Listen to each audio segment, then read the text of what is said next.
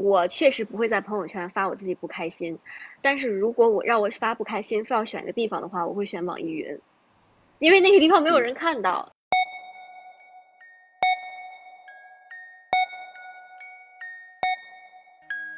Hello，大家好，欢迎来到我们编辑部的故事。我是虎扯电台的主播陆丹。那本期节目是由编辑部的故事和虎嗅年轻组虎扯电台共同推出的。那同时呢，我们虎嗅年轻组的微信公众号“南逃一息”最近也有改名的计划，将会更名为“那个”，欢迎大家来多多关注。嗯，那我们今天的话题是要聊一个最近非常火的话题，相信大家也已经在微博上看到了，就是这个网易云音乐被调侃成网易云的这个谐音梗。呃，因为它最近非常的火，网易云也推出了相应的云村治愈计划。那我们今天就来聊一聊这个梗，它它是一个。什么样的社会现象，以及背后是不是年轻人真的有一些情绪上的问题，以及当我们遇到了这样的问题的时候，该如何去解决和化解？那首先，我来给大家非常荣幸的介绍一下我们今天连线到的三位嘉宾。第一位是易心理的 CEO 黄伟强老师，黄老师您好。啊，陆丹老师好，各位小伙伴好。然后第二位是网易云音乐云村治愈所的负责人深海少女老师，深海老师给大家打个招呼。老师好。然后第三位就是我们虎嗅年轻组的编辑，我们的冲浪达人渣渣俊老师，渣渣老师好。嗯，那大家好，大家好。然后两位老师好，黄老师好，深海老师好。嗯，那我们今天就要和这三位老师一起来聊一聊。嗯，网易云这个梗，它背后是不是真的有一些相应的问题？以及我们年轻人如果真的是嗯遇到了情绪比较低迷的时候，呃，该怎么去化解？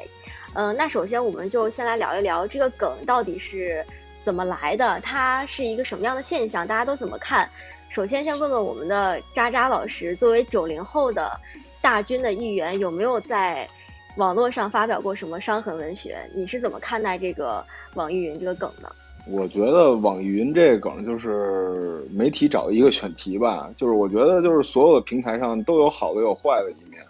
就是你小时候用那人人网，大家也会分享歌，然后就比如说就是写一些呃悲伤的语句，就抒发一下自己的情绪，我觉得很正常。然后我觉得我我我个人也发表过，就比如说就是太累了，就是没事写两句，但是不多，但是就总会看大家的。大家的留言，我觉得就反正就是仅就网易云来说吧，就是我确实在情歌啊、感情方面见过很多悲伤的呃留言，但是在一些就是类似于就是呃比较欢快的，还有游戏的音乐底下也能看见一些呃比较开心的。我觉得网易云就是一个很正常的事儿，但是它之所以被炒作成这样，可能就是大家去关注，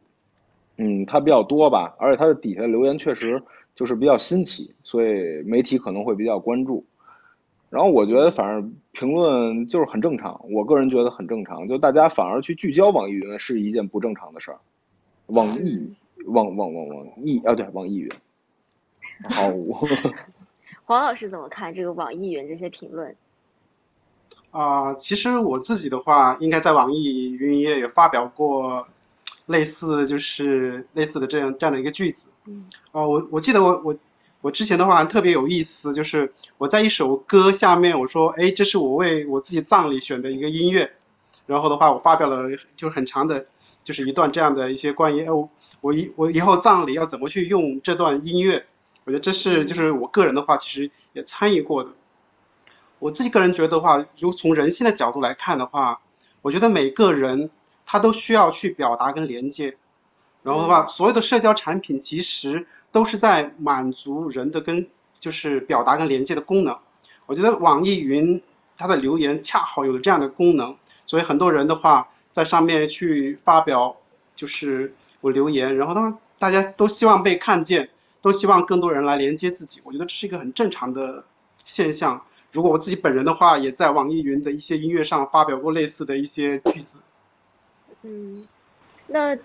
这个深海老师作为这个负责人，有没有看到过一些让您觉得比较印象深刻的评论或者是故事，可以跟我们分享一下？嗯，印象深刻的评论那是真的非常太太多了。比如说举几个例子吧，像徐飞的写给父亲散文诗那首歌下面，几乎都是大家写给大家在写自己跟父父亲之间的故事，然后也都非常真情实感，让人很感动。还有一首魔戒相关的歌曲下面，居然有几十个用户在以评论兼容的方式在写连载小说，然后剧情也都是非常的魔幻跟。有意思，然后很多用户居然感在感慨说，我居然在云音乐追追连载小说，然后他们都是非常有才的。然后既然说到网易云这个现象的话，我觉得呃可能我想说一个故事，就是可能大家都了解到，嗯，之前有个评评表情包的话，里面有个名字叫做城南花已开。其实对于很多云村老用户来说的话，大家都是非常反感跟生气的，因为。城南花已开这个话背后其实是一个比较感人的故事，所以我想花点时间跟大家分享一下。就是大概在二零一七年的时候，我们的音乐人三亩地，他收到了一位粉丝的私信，这位粉丝说他现在是骨癌晚期，正在医院化疗，然后呢，他可能只剩下大概半年的时间了，然后他很喜欢三亩地的音乐，所以想。三亩地用自己的名字做一首歌曲，然后他为了证明这个事情的真实性，他发分享了很多自己在医院治疗、努力治疗的一些照片，然后这个音乐人受到了很大的触动，所以他做了一首纯音乐给他，然后名字就是《城南花已开》，这个这首歌专辑的封面就是这个用户的头像，然后这这件事情其实。被很多云乐的用户自发在传播和知道，然后他们直到今天还是有无数的用户在这首歌下面来缅怀陈缅怀跟追思陈楠，同时他们在诉说自己生活中的一些烦恼，然后也在互相鼓励鼓励别人嘛。我觉得这样温暖的事情是不应该被消费跟玩梗的，因为你是在消耗大家的一些爱心和别人真实的一些悲伤的事情。我觉得玩梗可以，但是一定要适度，而且你。你你去过度的玩梗的话，是会伤害这些群体和他们表达的诉求的。嗯，那其实刚刚您说的这个，就是说有有一部分人是在评论里边是在玩梗，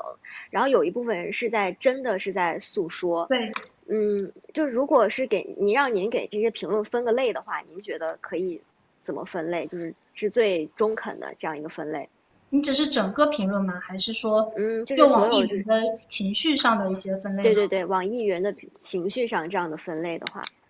嗯，我有我觉得有很多是，嗯，比如说情绪上分，比如说是非常难过的一些评论，然后还有很多是真的是有一些编造的一些内容。当然我们现在重点在打压这些内容，还有很多是开心的内容，这些可能不会让大家觉得印象非常非常深刻。还有很多是真情实感的一些故事，对，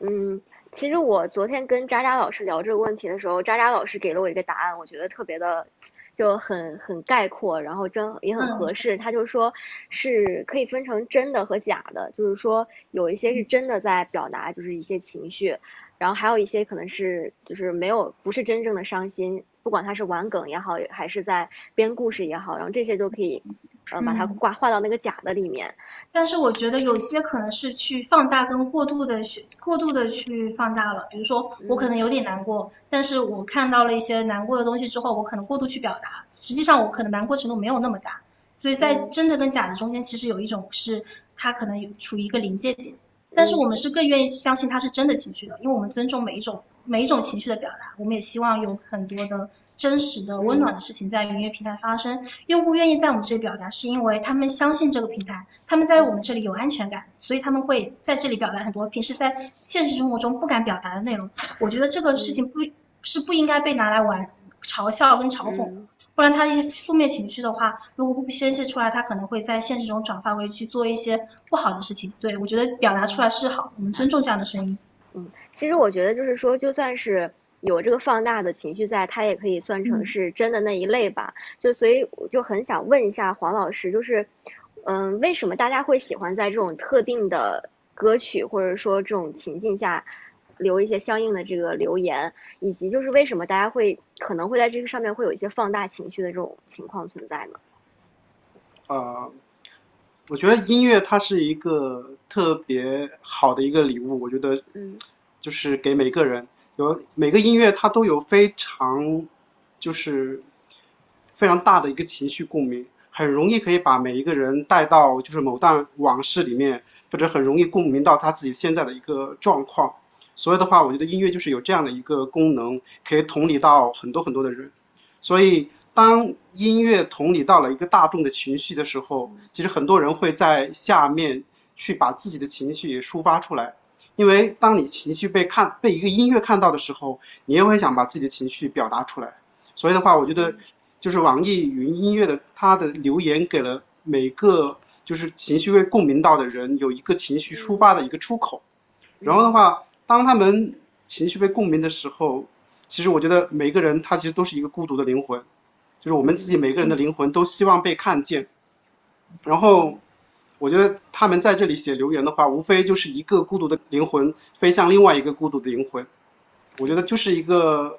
就是单独飞向单独灵魂相互被看见的一个过程。所以的话，我觉得音乐就网易云音乐有这么好的一个点，就是共鸣到大众的一个情绪。然后的话，在留言的这个这个场景下，可能让很多人可能被看见，他们情绪可以被看见。当然，在这个过程中的话，很多人希望被更多的人看见。他可能会夸张一点，这是这是有可能的。我是我是觉得就是很多人就是情绪就是很对于很多普通人来说，他可能表达表达自己心情还有感受的能力没有那么强，他可能没法准确的去呃把一个话给说出来，所以他们有时候很多时候会常常引用一些呃就是别人说过的看似很深情或者是那种嗯比较就看似有些嗯。就是类似于云音乐那种感觉的文字，但其实他们内心内心内心中就这种行为是会放大，就是在一些就是没有这种情绪人的眼里是觉得是，呃有些过于矫情，然后所以这种这种这种表达的差异会造成了网易云这种现象的更大的流行吧，就我我也有一种这种看法。嗯，那我还是想问一下那黄老师，就是说，嗯，大家都在那个上面找共鸣。或者说来留言，这样的留言的方式，嗯，是会是好的，还是说是有不确定性和风险的？因为就是很多人，嗯，刚才也说了，很多人是有的人理解，但是有的人不理解。您觉得就是在通过网络留言这种方式是一个好的，或者说是正确的疏解的方式吗？啊，我觉得这应该分两个层面。首先，第一个层面的话，对个体而言的话，它肯定是一个好的一个事情。就是因为他的他在生活中的情绪找到了一个出口，就是这样的话，我觉得肯定是一个很好的一个事情。但是也要注意一点，就是表达情绪当然是个人的自由，但是如果我们就是说去表达虚假的情绪，或者是夸大去表达情绪的话，我觉得可能会对在，因为毕竟它是一个开放的一个场合，可能会对其他人造成情绪污染，这是一个。我觉得这是可能是一个隐患，因为大家觉得，哎，就是怎么就是就每一个事是每一个负面情绪的话，它可能都会污染可能身边的一些人，所以的话，这可能是呃个人在发表这些就是夸大的情绪或者虚假的事件时候没有想到的，以及可能平台也要去处理一下，因为有些可能太消极的太消极的留言，的确是会污染到一些就是正常的一个群体的。特别是在深夜这样的一个场景，特别能把一些人拽拽下来，这是我觉得是要是要谨慎或者或者是有一些风险。嗯，就有可能我们打开网络环境，就是都是这样的环境，自己本来挺高兴的，然后看了会儿，就是自己也陷进去了。因为可能在深夜这样的一个场景的话，我觉得人的大脑慢慢开始关闭他的。他的情感慢慢开始打开。如果看到大量这样负面的东西的时候，我们很容易被拽下来。但是我觉得不是说大家都会在深夜看到很多负面内容，你可能在深夜会也会刷到很多沙雕的，比如说看到很多沙雕段子啊之类的。然后其实我觉得整整体还是因为年轻人他们可能比较。呃，荷尔蒙风比较强，然后时间比较时间精力比较多吧，所以他们很多时候会愿意去表达自己的情感。其实像成年人或者是小孩子，他们其实有很多很多自己生活上的负面情绪啊，只是他们不知道在哪里表达，以及他们可能表达方式上没有成年人那么更那么熟练。而且现在互联网话语权其实被大部分的被大部分的年轻人占领，所以可能你很多成年人的情绪是被压抑被压抑着。我觉得表达出来是个好事，为什么年轻人就不能矫情呢？我觉得年轻人矫为什么不能矫情？就像你自自己过个几年再看你自己之前初中或者高中发的一些 QQ 空间小说，说说你会觉得啊，自己以前好矫情啊，但是你不会否定，你觉得你不会否定自己啊？这每这是每个年轻人都会经历的一个阶段吧。然后在听歌的时候，确实会更加能够触动你，特别是你经历经遭遇人生的一些事情，比如说呃考试特别重要考试考砸了，或者是你失恋了，或者是你那个一个人生病，然后没有人求助的时候，你在深夜听那种苦情歌曲，或者是呃可能会能够更引发你的一些抒抒诉说的愿愿望吧，因为在网络上说出来之后，真的会有人愿意来帮助你。所以你会愿意表达，然后音乐上的话，其实大家一直是拿这个当做一个社交音乐软件，你可能在上面你会遇到很多暖心的陌生人，整体环境还是还是好的，所以你愿意表达出来，你有安全感，你会表达出来之后，其他人会帮助你。但是确实会有，就如刚刚黄老师说的那样，可能会有一些人会去博眼球、求关注，所以他们会夸大一些事实，甚至去编故事，因为他们觉得发一个卖卖惨是这个是能够马上获得关注、获得粉丝、获得别人同情的一个方式，所以这这个行为我觉得是一定要需要打压的，平台也需要监督起来。嗯。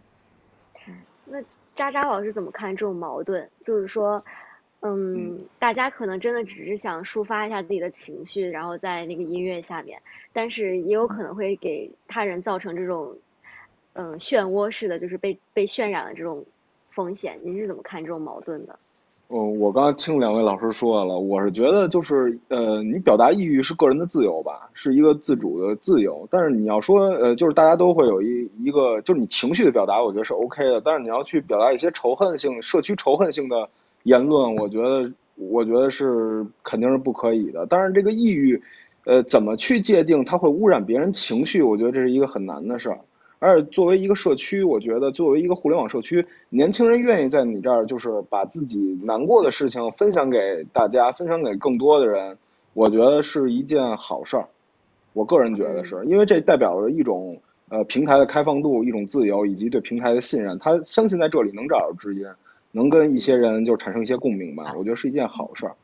我觉得不是说我看到很多悲伤情绪，我就会被带进去，其实还是取决于这个悲伤的事情和我的经历度，以及能能否引发我的共情，以及我共情度是否很高。如果我是一个天天感感伤的人的话，比如说我我可能看到一一朵小草，呃一朵呃一一朵一朵花萎枯萎，我可能都会难过。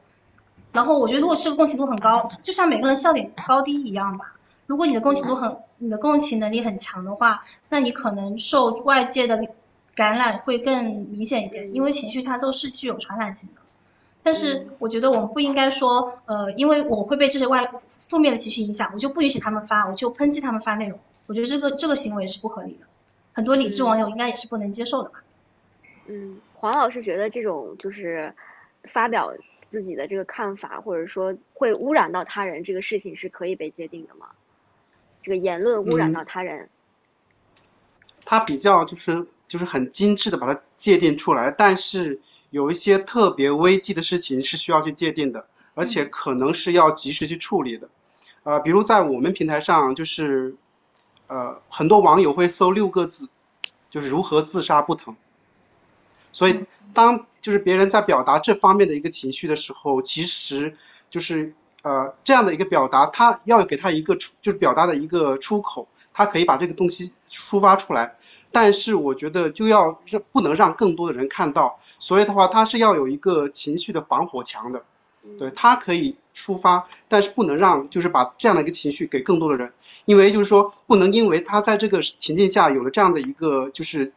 呃想法或者说情绪状态的话。把那些稍微脆弱的人拉下水，那我觉得这个就是不好的。所以的话，我觉得呃，就是看就是这个情绪的防火墙应该怎么设置，我觉得这是非常考验平台的。其实我不知道大家有没有留意到，你刚你刚说到自杀这个关键词的话，其实你在云音乐 A P P 里搜索自自杀的话，会自动进入一个治愈的专栏，我们会给一些心一些舒缓的音乐以及心理咨询的一个电话，然后同时我们会。根据搜索结果，我们会主动去联系这些可能有极端倾向的用户。然后这篇这篇治愈专栏现在已经有大量用户在下面抱团取暖，比如说有甚至有很多比较温暖的用户，他们看到有很多人这样烦恼，他每天去评论区，甚至去私信这个用户，给他一些鼓励。比如说，觉得有些人可能是因为成长的烦恼，比如说爸妈对他很凶啊，或者是考试考试经常考砸考砸，甚至有些校园霸凌，他们会导都会导致有一些冲动的时候。但是受到很多网友关有网友的鼓励之后，其实他们是能够缓受到缓解的。他们可能现实中他们的身边的同学朋友可能不会及时给他们一些帮助，但是通过云乐这个平台，他们能够很低成本的获取到很多陌生的鼓励，而且有时候陌生的鼓励比朋友的鼓励帮助更大，因为你是你会觉得很感动。嗯，对，是的，就是我们平台上其实也跟山海老师说的有点相似，就是在这个时候，其实咨询师可能或者专业心理治疗师起的作用，他一方面在起一方面的作用，另外一方面就是那些过来人他们的劝慰，其实可能更有帮助的。所以的话，我觉得有这样的一个防火墙或者有这样的一个处理的话，的确是可以帮助到很多人的。嗯。是不是就想问一下深海老师，就是云音乐的受众是不是都是比较年轻的群体呢？嗯，我们现现在基本都是九零后，甚至很多零零后的用户。而且我之前发，之前我们做一次市场调市场调研，发现一个很有趣的现象，就是像很多初中生、高中生，他们在考试，他们不是有升学压力比较大吗？然后家长是不允许他们玩抖音，不允许他们刷微博。设置微信的，因为会觉得这些让占用他们的时间。但是听听歌，在很多家长来看是学生正常的诉求，所以他们很多时候会，他们就是家长的手机管管控里面，音乐是一个比较家长好感度很高的软件。然后很多学生群体，他们可能很多情绪表达只能在音乐上表达，然后在听歌的时候表达，而不是说去抖音上发或者去微博上发。对，所以我们的平台上有很多的年轻用户。嗯，包括我们之前上线一首歌曲叫《银河赴约》，以及高考加油站云圈，里面真的有很多的学生群体，他们会诉说自己生活中的烦恼，然后会分享自己的喜怒哀哀乐，然后因为他们没有其他地方能够找到这这么多能够有共鸣的用户。嗯嗯，其实感觉年轻人就是是不是让我们觉得是不是年轻人是更容易矫情的一个群体？刚才留言也有朋友在说，就是说。嗯，当然，我们非常理解年轻人应该是可以抒发自己的情绪的，但是也有一些人表示不理解嘛，就是说是不是年轻人是更矫情的那个群体？就是黄老师，您是怎么看这个事情的？呃，就是我不知道大家有没有看过一本书，它的书名叫《永恒少年》，就这本书在讲讲的是一个就是集体潜意识，人类其实在集体潜意识里面有共同的东西，如果他把这个东西叫做原型，然后它其中一个原型就叫。永恒少年，就是我们可能每个人的心目中都有一个长不大的十六岁、十七岁的一个少年，他多愁善感，然后他喜欢艺术又喜欢哲学，然后的话他长不大，然后我觉得每个人里面都有这样的一个永恒少年的一个原型，就是在互联网出现之前，其实有蛮多这样的一个原型的，比如呃那个彼得潘，比如就是少年维特之烦恼，还有的话就是小王子。基本上是这个永恒少年的这个原型，所以的话，我觉得可能大多数人里面都有这样的一个就是永恒少年的原型。然后当这些人过了十二点或者说到深夜的时候，他们在就是他们在网易云音乐的留言区里面，他们这一部分就被释放出来了。然后呃，就是就是我们看到现在的这个样子，他们可能就是更容易悲伤，他们可能是少年，他可能已经是。过了少年状态，但是还是挺还是没有长长大的那一群人，我觉得可能就是这样的一群人，现在应该是我觉得是网易云的这个主题吧。嗯，但是我有一个感受，就不知道大家跟我的感受一不一样，就是好像我们父母辈的人，他们就不会这样去抒发自己的情感。嗯，大家有没有这样的感觉？就是只有好像好像只有就是年轻一辈会很喜欢把自己的这些事情讲出来，或者是说发发出来。嗯，所以说让人觉得好像年轻人更加的矫情。就是黄老师您怎么看？就是不是就您也说了，每一个人应该都会有那个少年。那我们的父母辈是不是也有这个少年？为什么年轻人会更愿意去发出来这个东西呢？啊，对，就是我在以前在做一些分享的时候，我分享过一个观点，就是中国九零后是中国五千年来第一代没有饥饿感的群体，因为这个群体他从来没有感受过饥饿，所以他们自我安全感是很强的，他们更愿意去表达自己的观点，然后的话，呃，就是对于我们就是呃就是对于我们的父辈来说的话，其实他们内心追求的一个点是安全，所以他们都会让就是子女就是要找一个离家近的工作，找个考个公务员，早点结婚生孩子之类的一些东西。因为对于他们来说的话，表达个性化的观点其实是危险的。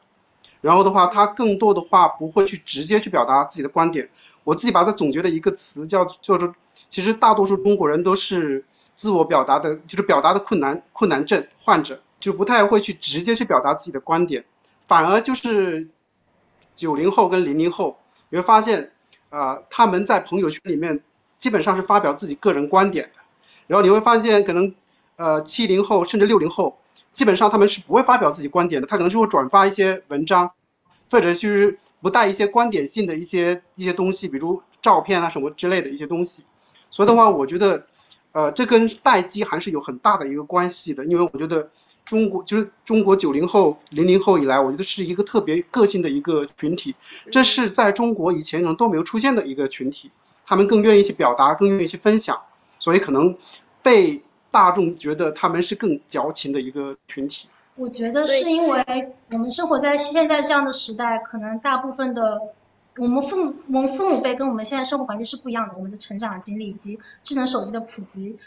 像像现在可能零零后、零五后甚至都开始接触手机了，然后他们很早就开始接收到大量的信信息。像你的父母辈，可能你父辈二十二十岁的时候接受的信息，可能还没有你十五岁接受信息多。所以你在身处在一个信息大爆炸的时代，你可能获得的焦虑感和去和同龄人对比或者是什么样，你会你会有一定的压力吧。然后嗯，现在年轻人也可能更善于去表达一些受教育程度吧，像。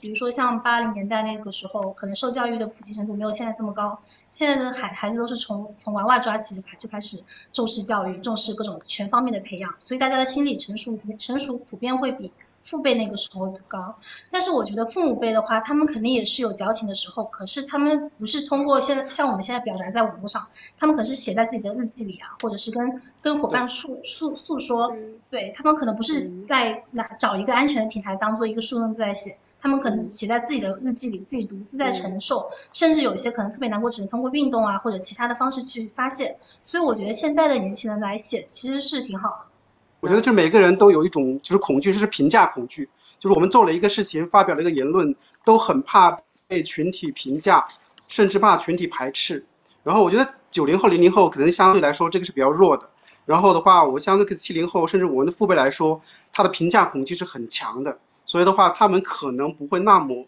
就在公共的一些场合去表达自己的观点性的一些一些东西。那是不是这种就是不管是社会环境还是说就是说时代的变更吧，嗯，会不会就是让我们这个文化让我们变得越来越就是中国的人是不是就比较隐忍？就是我们的文化。让人觉得比较隐忍，就比如说，呃，我们难过的时候可能只能分享一首歌，然后但是好像，嗯，其他的就是很多国外的那些文化就会去一点点的问题就会马上去找心理医生，然后但是我们就可能觉得，哎，这不是个事儿啊，然后就只是分享一首歌都会过去的。就是我我我我是觉得那个就是用年龄去区分矫情与不矫情挺狭隘的，就是因为之所以为什么大家都觉得年轻人都矫情。是因为大家的关注点都在于年轻人，就像就相相当于就是徐锦经纪人说过一句话，就是年轻就是时代的败物匠，就是人们总希望把视线盯着，紧盯着年轻人，看他们年轻人跟现在到底有什么不一样。但其实每一代的人都有同样的烦恼。你你能说三十岁、四十岁、五十岁的人他们没烦恼吗？他们可能烦自己自己的医疗，可能会烦自己的房子。对吧？我觉得每一代就是所有只要是人，他就会有烦恼，这与年龄无关，就这是人的常情。他们只是说，年轻人现在网云找到了一个发泄的出口，而年长人没有人去关注，你不知道他在哪儿去发声，在哪儿去表达自己抑郁的情绪。所以我认为，单纯的从年龄去划分，矫情与否是一件不合适的事儿。我觉得是因为你这样的话会反而就是。容易引战，就相当于是让呃老一辈人就去获得一一种感觉吧。就总而言之，就是年轻不代表更正确、更多元，而年老也必须得用事实来证明自己值得尊重。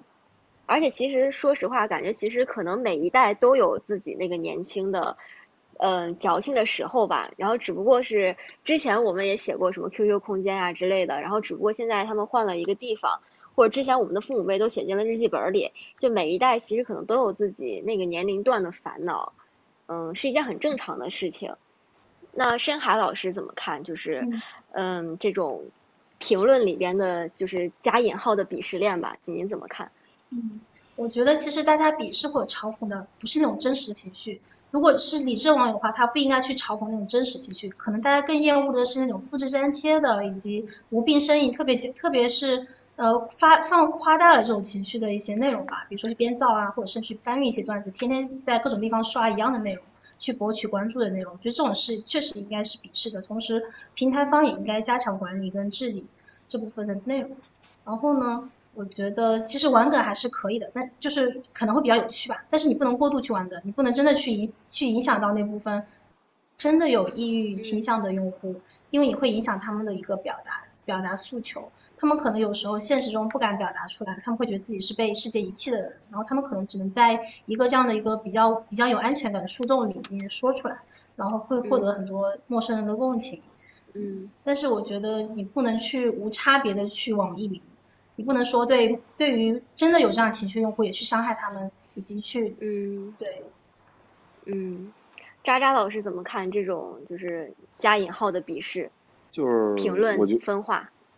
就是年年都有，年年都有，每年表现形式不一样，他也结他也结束结就是结束不了，就是就很正常嘛。他有好就肯定有坏的，就也很难去规范，但他一定会伤害到嗯一些比较敏感的人吧，就是我认为。所以才会有现在一些改变吧，就是互联网上的一些改变。嗯，我觉得评论分化其实很正常啊，因为现在是一个多元的世界嘛，每个人的视角不一样，他看到的他看到的跟他理解的是不一样的。然后有的时候嘲讽他嘲讽的用户，可能和那种发泄负面情绪用户其实是一样的，他们都是想获得关注，然后他们都是想表达自己的一些特立独行的点。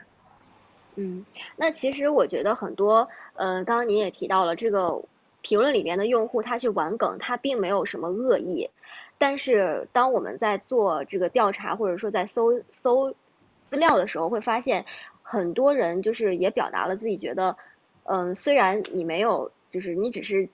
玩梗，然后你也没有有意的伤害我，但是对于那些真正去表达自己情绪的人来说，他们确确实实被感觉到真实的被伤害到了。那想问一下各位老师，就是说。嗯，玩梗的界限在哪儿？就是一一方面玩梗的人没有什么恶意，但另一方面那些呃真正的抑郁患者仿仿佛是被扫射到了。那这个玩梗到底该怎么看待呢？渣渣老师，就过度玩梗这件事儿，就是他现在就是就是这样，我感觉。那黄老师怎么看？在我心理学有一个名词叫做环境母亲，就是。是什么叫一个环境母亲？就是呃，我们可能营造了一个环境，它是非常抱持的，对一个人非常有接纳度。然后一个人在这样的环境里面，然后他是会被治愈的。我觉得，就是如果我们就是玩梗也好，我们在表达也好，我们针对不同的言论也好，大家是可以相互理解，可以相互就是抱持的话，那我觉得，呃，网易云的话是一个特别好的这样的一个平台，因为我们每个人在这里都可以会。就是被得到治愈，但是就是说有些时候玩梗的话，的确的话要有一个界限，就是因为现在的话，可能大家可能对那个质疑最大的一个声音就是，就是我们在玩梗的时候，感觉就是抑郁症被消费了，不要去消费抑郁症这样的一个话题。我觉得如果去消费抑郁症这个话题的话，我觉得对抑郁症这样的一个群体的来说是非常不公平的，而且的话，因为。就是过度去消费这个话话题的话，反而让更多真正抑郁症有想表达的人，他不再去表达了，他不再去寻求被看见了，我反而可能对他们会造成伤害。所以的话，我们说我们尽量，我们去表达也好，我们去玩梗也好，尽量去营造一个保持接纳的一个环境，让就是让人就是在这个表达时候，他我觉得哦我是安全的，我是被接纳的。然后的话，我当我说完我自己想说的话的时候，然后我是被治愈的。因为互联网发展这么多年，其实但是我们在网络上还是没有一种比较好的这种沟通方式，所以大家如果还是抱着互联网上一切都是假的，那我觉得可能不适合生活在这个时代了。其实玩梗跟嘲笑的坏处很明显，就像之前那种碰瓷现象很多一样，会消费大家信任感，和让大家觉得去帮助别人是一件呃值得去再去衡量的事情。但是然后也会让很多真的需要帮助人，他会怕被嘲笑，怕怕被伤害，然后不敢表达自己了。他本本本来可以肆无忌惮的在云月这个树洞里面，比较有安全感的说出他的烦恼，然后有也会收到很多期待。但是我们过度的去嘲笑跟嘲讽这部分人的感受的话，那可能很多人不愿意说自己的感受，然后其他人也也不确定这个人说的是不是真的，然后也不一定会去安慰他，会让这整个社会的那种信任感和人与人之间温暖会稍微有点丧失吧。嗯嗯。但是我觉得适适当的抬杠还是有好处的，比如说你太矫情了，然后我稍微用科学的方式去解构你，然后治治好你，什么生而为为人，我很我很牛逼。其实我觉得这个很难界定，就是比如说我也看到过一些，就我也觉得还蛮好玩的梗，就比如说我十二岁了，我今年十二岁，我已经抑郁二十年了，就是就是这样，我我我能感受到这个说这句话的人他没有什么恶意，但是嗯，深海老师，您觉得如果是真的？嗯，比如说我是心里确实今天不太开心，或者说真的已经是一个抑郁患者了，看到这样的言论，嗯，会会被受到伤害吗？如果他真的受到伤害了的话，这种矛盾该怎么化解？我觉得好难啊这个问题。对，对，其实还是要我们整个舆论上还是需要去鼓励这种温暖的现象的。然后在对于平台方来说的话，你要加强治理。然后不能特别去放大那种负面悲伤的内容，然后特别编就是夸夸大和失实的内容是需要去鉴别和降低它的曝光的。然后我们确实也需要去引入一些比较专业的一些机构来给这部分需要帮助用户给他们一些一些帮助吧。嗯，黄老师觉得这个问题有解吗？嗯，我觉得这个就个体的差异非常大。因为就是在我们觉得这句话都是一个很好玩的话，但是，但是你不知道这句话对别人来说是蜜糖还是砒霜，就我们它的个体差异非常大的一个东西。那其实我觉得，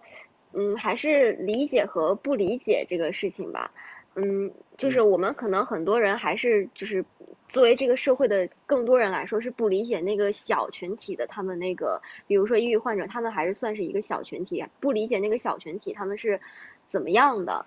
嗯，包括我在做这个资料的时候，我发现就是很多人，就比如说在这个类似这样的情况，他们会有一些留言，比如说，嗯，他们觉得没有接触过这个抑郁症患者，是不是生活更加富裕给闲出来的毛病？感觉底层劳动人民就没有得这个病的，或者说比例很低，觉得是不是每天大家太闲了，如果把精力都放在工作养活自己方面，就不会胡思乱想了。还有一些人就说，嗯。就是他不相信人生来就有心理疾病，只是弱小者逃避和自我欺骗的借口。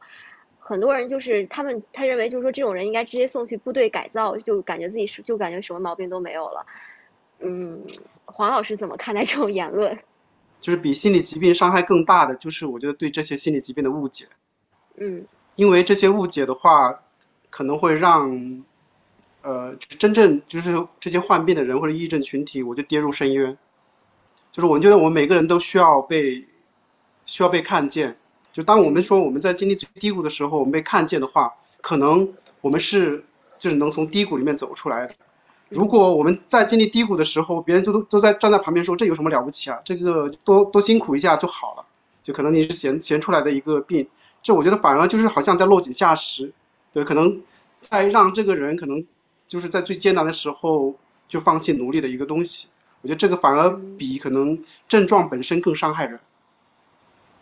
嗯，其实我看到还有一些留言，就是说也有一些比较理性的发言，就是说抑郁症是涉及心理、生理还有外部因素，以基因遗传等等因素。就您可不可以给我们现在就刚好科普一下，就是抑郁症这个东西真的是就是说呃自己作出来的吗？还是说它是一种什么样的状态？啊。当然，这不是就是一个做出来的一个症这个病状，因为在中国其实有很多媒体就是有发表过公开的，就是文字，就中国大概有七千万到九千万的抑郁症的一个患者。对，无论我觉得是哪一个数字的话，它都是触目惊心的，因为有一个庞大的一个群体，他们在经历着，我觉得他们人生的最低谷。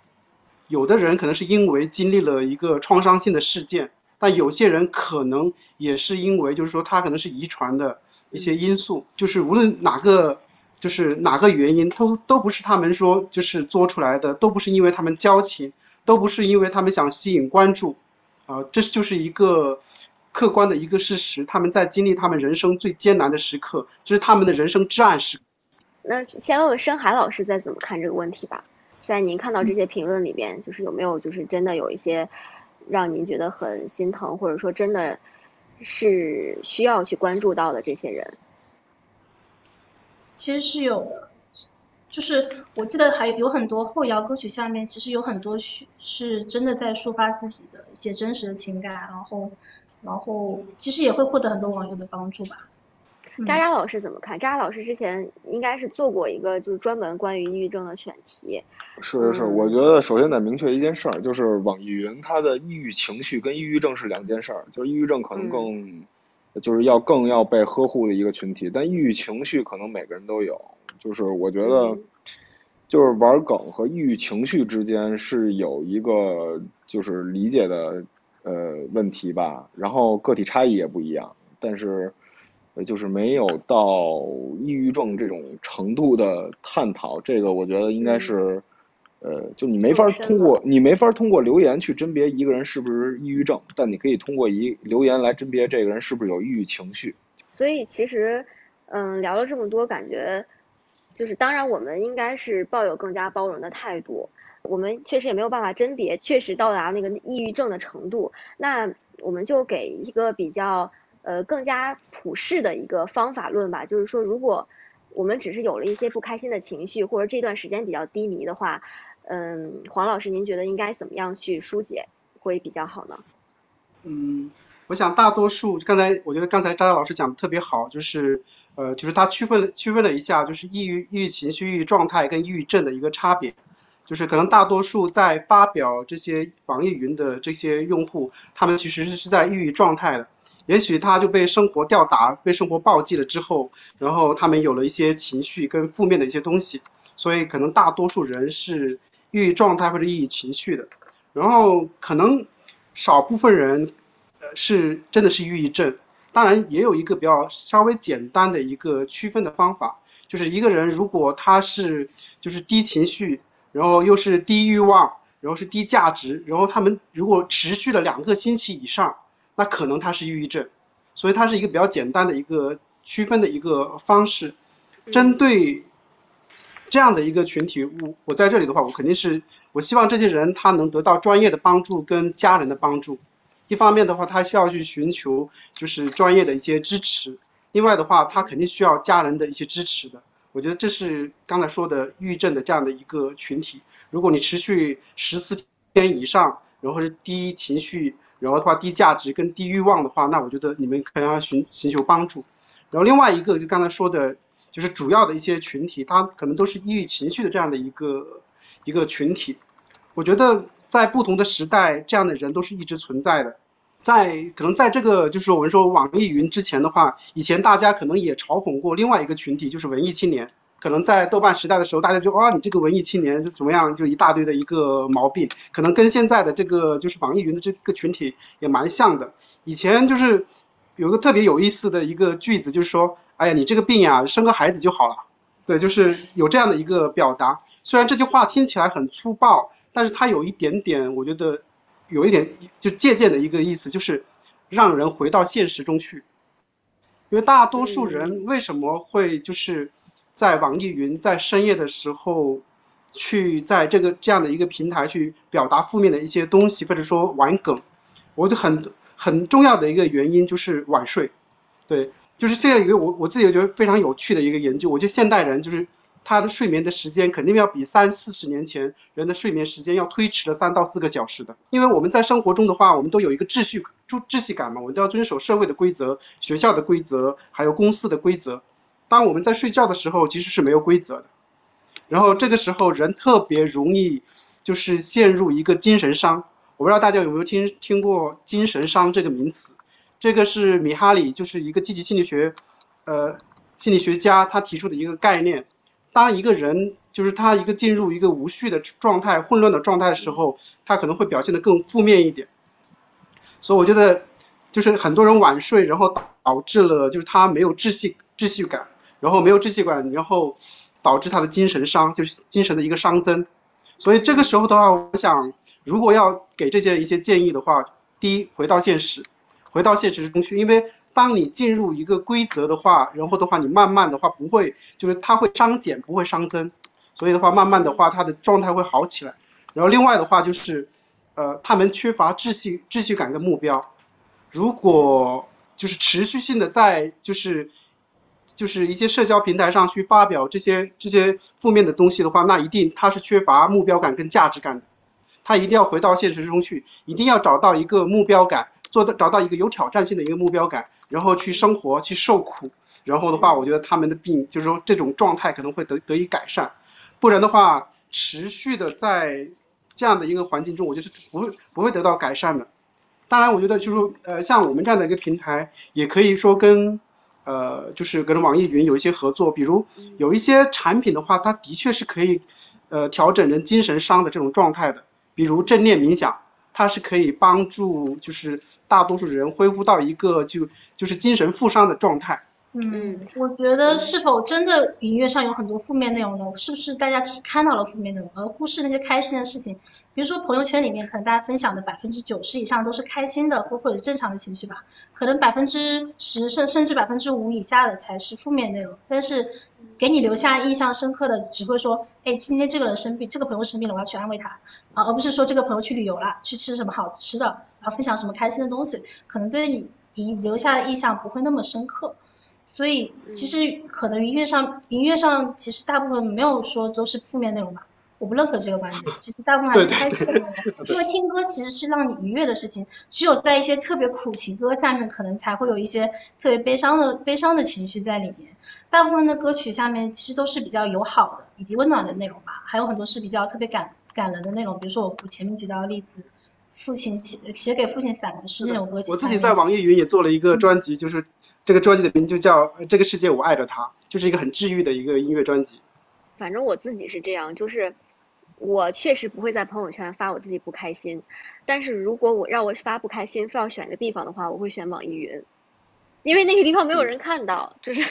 大家因为因为那里安全，因为那里安全，你有安全感，你不认识那些人嘛，你觉得觉得被他们看到也没关系，而且他们可能会给你帮给你帮助嘛，但是你可能羞羞于向身边的朋友去表达，嗯，所以这也可能是一个为什么大家都会选择在嗯网易云去发表一些这个。想法就是因为可能这个地方反而大家不认识，会让大家感觉到更多的安全感。但是话又说回来，还是我们之前说的，如果我们的舆论环境真的对他们太严苛，或者说玩梗玩的太过了，对他们造成了伤害，那这个环境又变得不安全了。对，所以我觉得其实是需要去保护好这样一个比较大家愿意做说的一个树洞。你愿意在音乐平台上来发这些内容，其实我们是非常感谢的，因为大家是觉得这里是个安全的地方。你有你能够卸下你所有的伪装，你不用再戴着一个面具在网网络上假装是自己很成熟，可以把自己负面情绪说出来，然后还会获得很多很多热心的朋友的一些鼓励跟帮助，对，而不是说你你只能憋着，你在网络上也不能发表自己的内容。自己的一些情绪，你只能转化为，比如说现实中可能去做一些负向的事情。对我觉得在平台上能够说出来是个很好的事情，我们不能去阻止他们。嗯，对，可能网易云对很多人来说就是他的最后一根稻草。有个人说无法跟朋友诉说，却愿意跟就是跟陌生人在一起更有安全感。黄老师觉得这是为什么？为什么有些事情跟陌生人在一起更有安全感？呃，刚才我也说过一个。就是一个观点的话，就是呃，就是就是我们都有就是评价恐惧。就当我们发表了一个我们特别真实，我们把自己最真实的内心暴露在大众面前的时候，我们是有一种恐惧，就怕被人就是负面评价。所以这是一个呃，这是一个就是我觉得每个人都有一个一个就是集体潜意识。然后另外的话，其实呃，我们中国人其实不那么习惯在就是熟悉的人面前示弱。就是把我们觉得我们不好的一面，我们就是比较脆弱的一面展示给自己熟悉的人。其实我们其实，在我们的文化里面，其实没有这方面，就是不不鼓励这这样的一个表达的。嗯，那就是再想问一下深海老师，如果说，真的有一个用户，呃，现在就你们已经发现，就是他寻求一种帮助，这个用户陷入了某种情绪，嗯，您觉得该怎么帮助他呢？嗯，首先，这个就是我们是一个音乐平台嘛，我们不会特别主动的去找去给用户打标签，哪些是。有抑郁症的用户，我们也不愿意做这个事情。但是如果有用户在我们平台上，不管是某某一个评论区里发了发表了一些负向内容，他确实是需要帮助的，我们会竭尽全力去帮助他。我们可能会后台自动去找一些这样有诉求的用户，然后会去主动联系治愈所的话，现在有一群治愈大使会去私信关怀他们，然后在评论里给他们一些温暖。嗯，渣渣老师是不是对这个还有一些其他的之前准备的一些问题可以？问沈海老师，哦，是，就是之前就是，其实网易云做的这件事儿，并不是互联网上第一个去监测有抑郁情绪或者有抑郁危险的这么一个组织吧。就是之前就是微博上有一个人叫走饭，走饭他是抑郁症患者一个很大的树洞。然后我记得黄志生老师在那儿开启过一个树洞计划，专门在那儿。根据信息就留言的分级去进行，嗯，去进行就看你这个人有没有更大的危险。然后请问一下，就是能介绍一下网易云是怎么做的吗？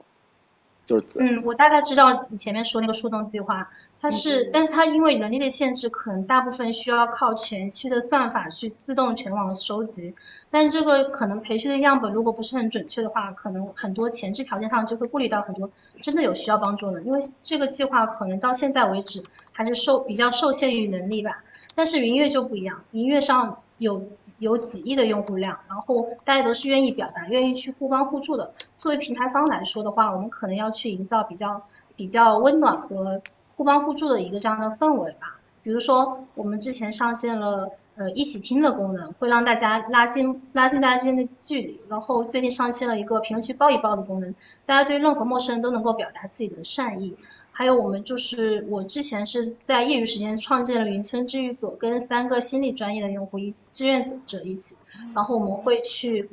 我们去匹配平台上一些极端的关键词，然后去收去让这些用户能够找到我们，然后我们会给很多心理上的一些帮助。当然，我觉得后面还是需要依赖于跟更加专业的机构去合作，然后我们批量给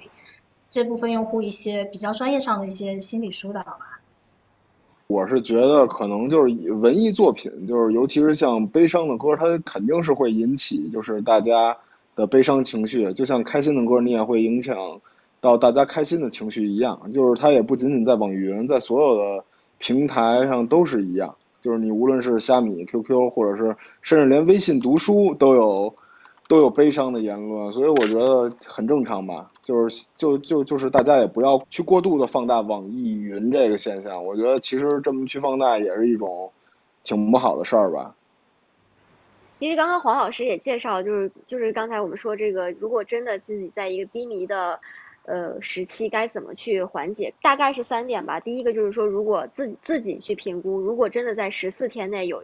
自己是一直都在一个很低迷的情绪的话，应该要自己去寻求帮助的。第二个就是，其实对于年轻人非常有实操的一个建议，就是早睡。因为这个晚睡的话，处在一个无秩序的环境当中，会让我们越来越脱离这个现实，让我们越来越处在那个迷迷茫的那种感觉当中吧。然后第三个就是说，让我们回到现实，就是说要让自己有目标，忙起来。嗯，其实我还有个问题就是。嗯，那是不是就是真的让自己忙起来，会缓解这种痛苦呢？就是我是越忙越好吗？因为我觉得很多人是非常焦虑的。呃，首先的话就是我觉得就是刚才我觉得是为什么就是要回到现实？因为刚才说在就是一个就是在晚睡的时候，就是在人的是是一个没有秩序的一个状态的，或者说人是在一个孤独的状态的。我觉得中国人大多数都没有能力跟孤独相处，所以的话，这是一个非常非常大的一个问题。如果你没有能力跟孤独相处的话，那你就不应该大段的时间就是就是把自己一定要放在孤独的环境里面。因为在这个晚睡的时候，大家都睡着了，大多数人都睡着了，然后你即使跟跟孤独在一起，然后你又没有能力跟孤独相处，然后我就说就说人在处于一种就是混乱、混乱、混混沌的一个精神伤伤的一个状态。嗯，所以的话，我们是建议就是说，因为刚才说米哈里他提出一个精神伤，他也提出另外一个词，就是心流，就是我们要就达到一个心流的一个状态，就是你要找到一个有挑战性的一个目标，然后的话就是去挑战一个事情，就这样的话，我觉得可能会让很多人，大多数人恢复到就是正常的一个状态。但是我我可能这里不就是不具体指就是那抑郁症的一个群体，我只是说大众的就是有抑郁情绪跟抑郁状状态这样的一个群体。嗯，其实您刚才也提到了，就是说可以正念冥想，嗯，这个我也听说过，我觉得可以给大家介绍一下这个方法。就是正念冥想的话，就是我觉得是呃这几年慢慢的话从国外开始就是流行又回到中国，因为正念冥想它的发源地肯定是在我们呃中国嘛，我们一心里也开了开发了这样的一个产品叫冥想星球，我大概每天会就是正念冥想一个小时左右，让我就是恢复到一个特别棒的一个状态，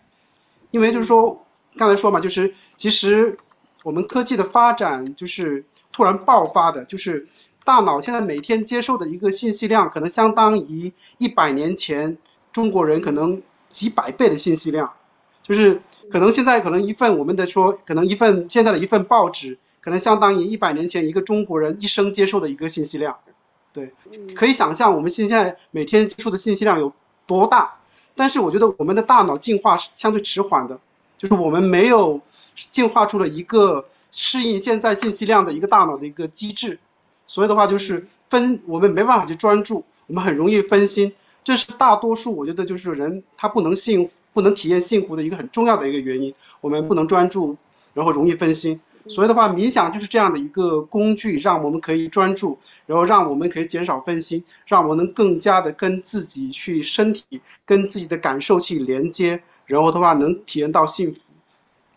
怎么冥想？就是具体实操的话，应该是怎么做？是不是大家每天自己在家就可以自己做一做？如果你比如你晚睡的话，呃，你可以就是说做一个晚睡的这个就是助眠的这样的一个冥想。如果你压力很大的时候，你也可以做就是压力大就减压的一些冥想。其实它有很多很多个场景。哦，就我可是不是可以简单的理解为就是，嗯，找一个安静的地方，自己去放下心绪，让自己安静下来。对，它是一个特别好的调整人状态的一个工具。比如我以前可要上台演讲之前，我可能前面五分钟我都会自己坐下来，然后在那里冥想。那分享一下大家自己放松的方式吧。渣渣老师有没有什么放松自己的方式？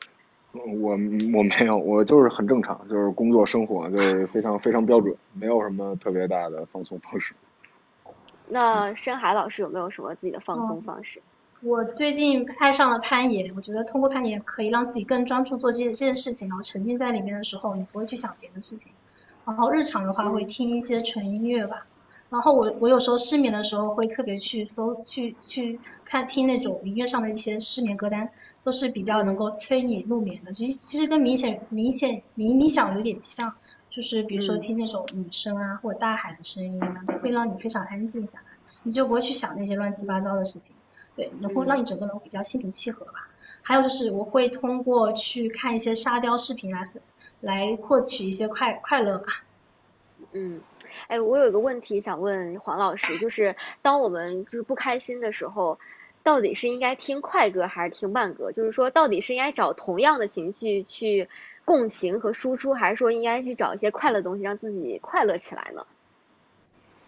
啊，我觉得呃两种都可以的，因为。就是首先的话，欢快的音乐可以把人的身体打开。当一个人的身体打开的时候，他的情绪会跟着，就是身体打开的话，慢慢到一个比较高的一个状态。所以的话，就是当你情绪低的时候，听欢快的音乐是可以让你慢慢兴奋起来的。然后，当然你也可以听悲伤的一个音乐，就是因为悲伤的音乐会让你可以共情，当你同理到这些东西，然后让你把情绪释放出来。但是有一个悲伤的音乐特别要重。注重的一个点就是，是悲伤的音乐是把你的伤口打开，让你的情绪释放出来。它一定要有一个动作是要把伤口缝合起来的，就是一定要有收的东西。当你听悲伤的音乐，你不能一直悲伤下去。当你要结束音乐的时候，你要慢慢的话，就是音乐开始从悲伤要变成平缓，要慢慢变得有点温暖。这样的话收的话，我觉得对人是好的。如果我们听悲伤音乐的时候，一直都是听悲伤的时候，可能就是我们说我们把自己伤口打开了，又没有缝合。嗯，那我那我安利你听电音歌曲吧。好，那就是嗯，还有最后再等于是反过再问一个问题吧，就是说，嗯，觉得年轻人有什么样，大概是最主要会有哪几类问题，或者说黄老师您在嗯接触到这么多群体以后，您觉得年轻人这个群体，嗯，他们最主要最多数的人会聚焦在哪些问题上，心理问题上？最多的肯定是情感方面的，就是失恋了，或者说呃找不到就是男女朋友这类的问题，就是在我们看来，我们遇到的问题来说，它是呃最普遍的。然后第二的话是干关于刚才情绪情绪方面的，比如他焦虑，他压力大，情绪方面的话可能是第二类。然后还有一方面的话是关于个人成长，比如他没有办法去哎跟别人好好的相处，然后他的就是不知道就是怎么去处理跟家人的这些关系，这方面主要是这三方面。那其实今天说了这么多，我觉得大家可能应该都已经学到了吧？就是我给大家总结一下，就还是再重新我们再溜一遍。就是如果我们真的出现了情绪上的不开心，比如说已经有十四天的不开心了，那这个时候我们应该去主动的寻求帮助。那第二个呢，就是说我们一定要嗯早点睡觉。这个虽然实操上大家都觉得非常的嗯不好操作，但是还是要。呃，尽量去控制自己，去有一个比较规律的生活，这样是会让我们觉得第二天就什么事情都可以去解决的吧。然后第三个就是说，回到现实里边，让自己去有一个目标感，有一个忙起来的那个价值感，是会帮助我们有一个好的心态的养成的。第四点就是说，信息太爆炸了，没有办法就是安静下来，可以尝试一些正念冥想的方法，让自己安静下来，有一个心流的过程。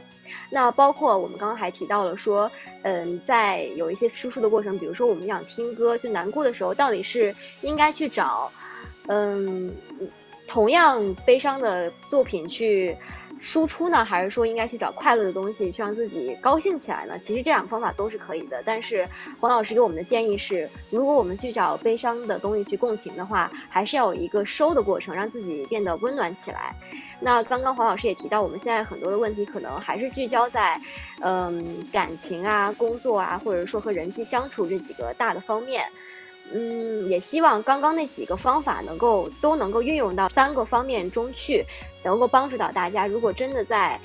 不开心的时候，可以让大家再重新的去回归到一个高兴的状态，让自己真正的关心到呃自己的内心世界吧。同时，更重要的是，我们在看待网易云这个梗的时候，更多的是两个群体的。相处吧，就是一个是我们真正就是那些发出评论的那些真正有一些想要诉求或者想表达的这些人，另一类就是说旁观者或者说我们这个社会该怎么去来看待他们。那其实，嗯，有一个好的表达环境，我们当然都是应该去支持的，捍卫这个表达的人的权利，也捍卫就是说去评价人的权利。但是我们自己也应该就是有这个在表达的时候包容理解那个。抑郁的群体吧，就是说心情不好那个群体，这样才会让，嗯，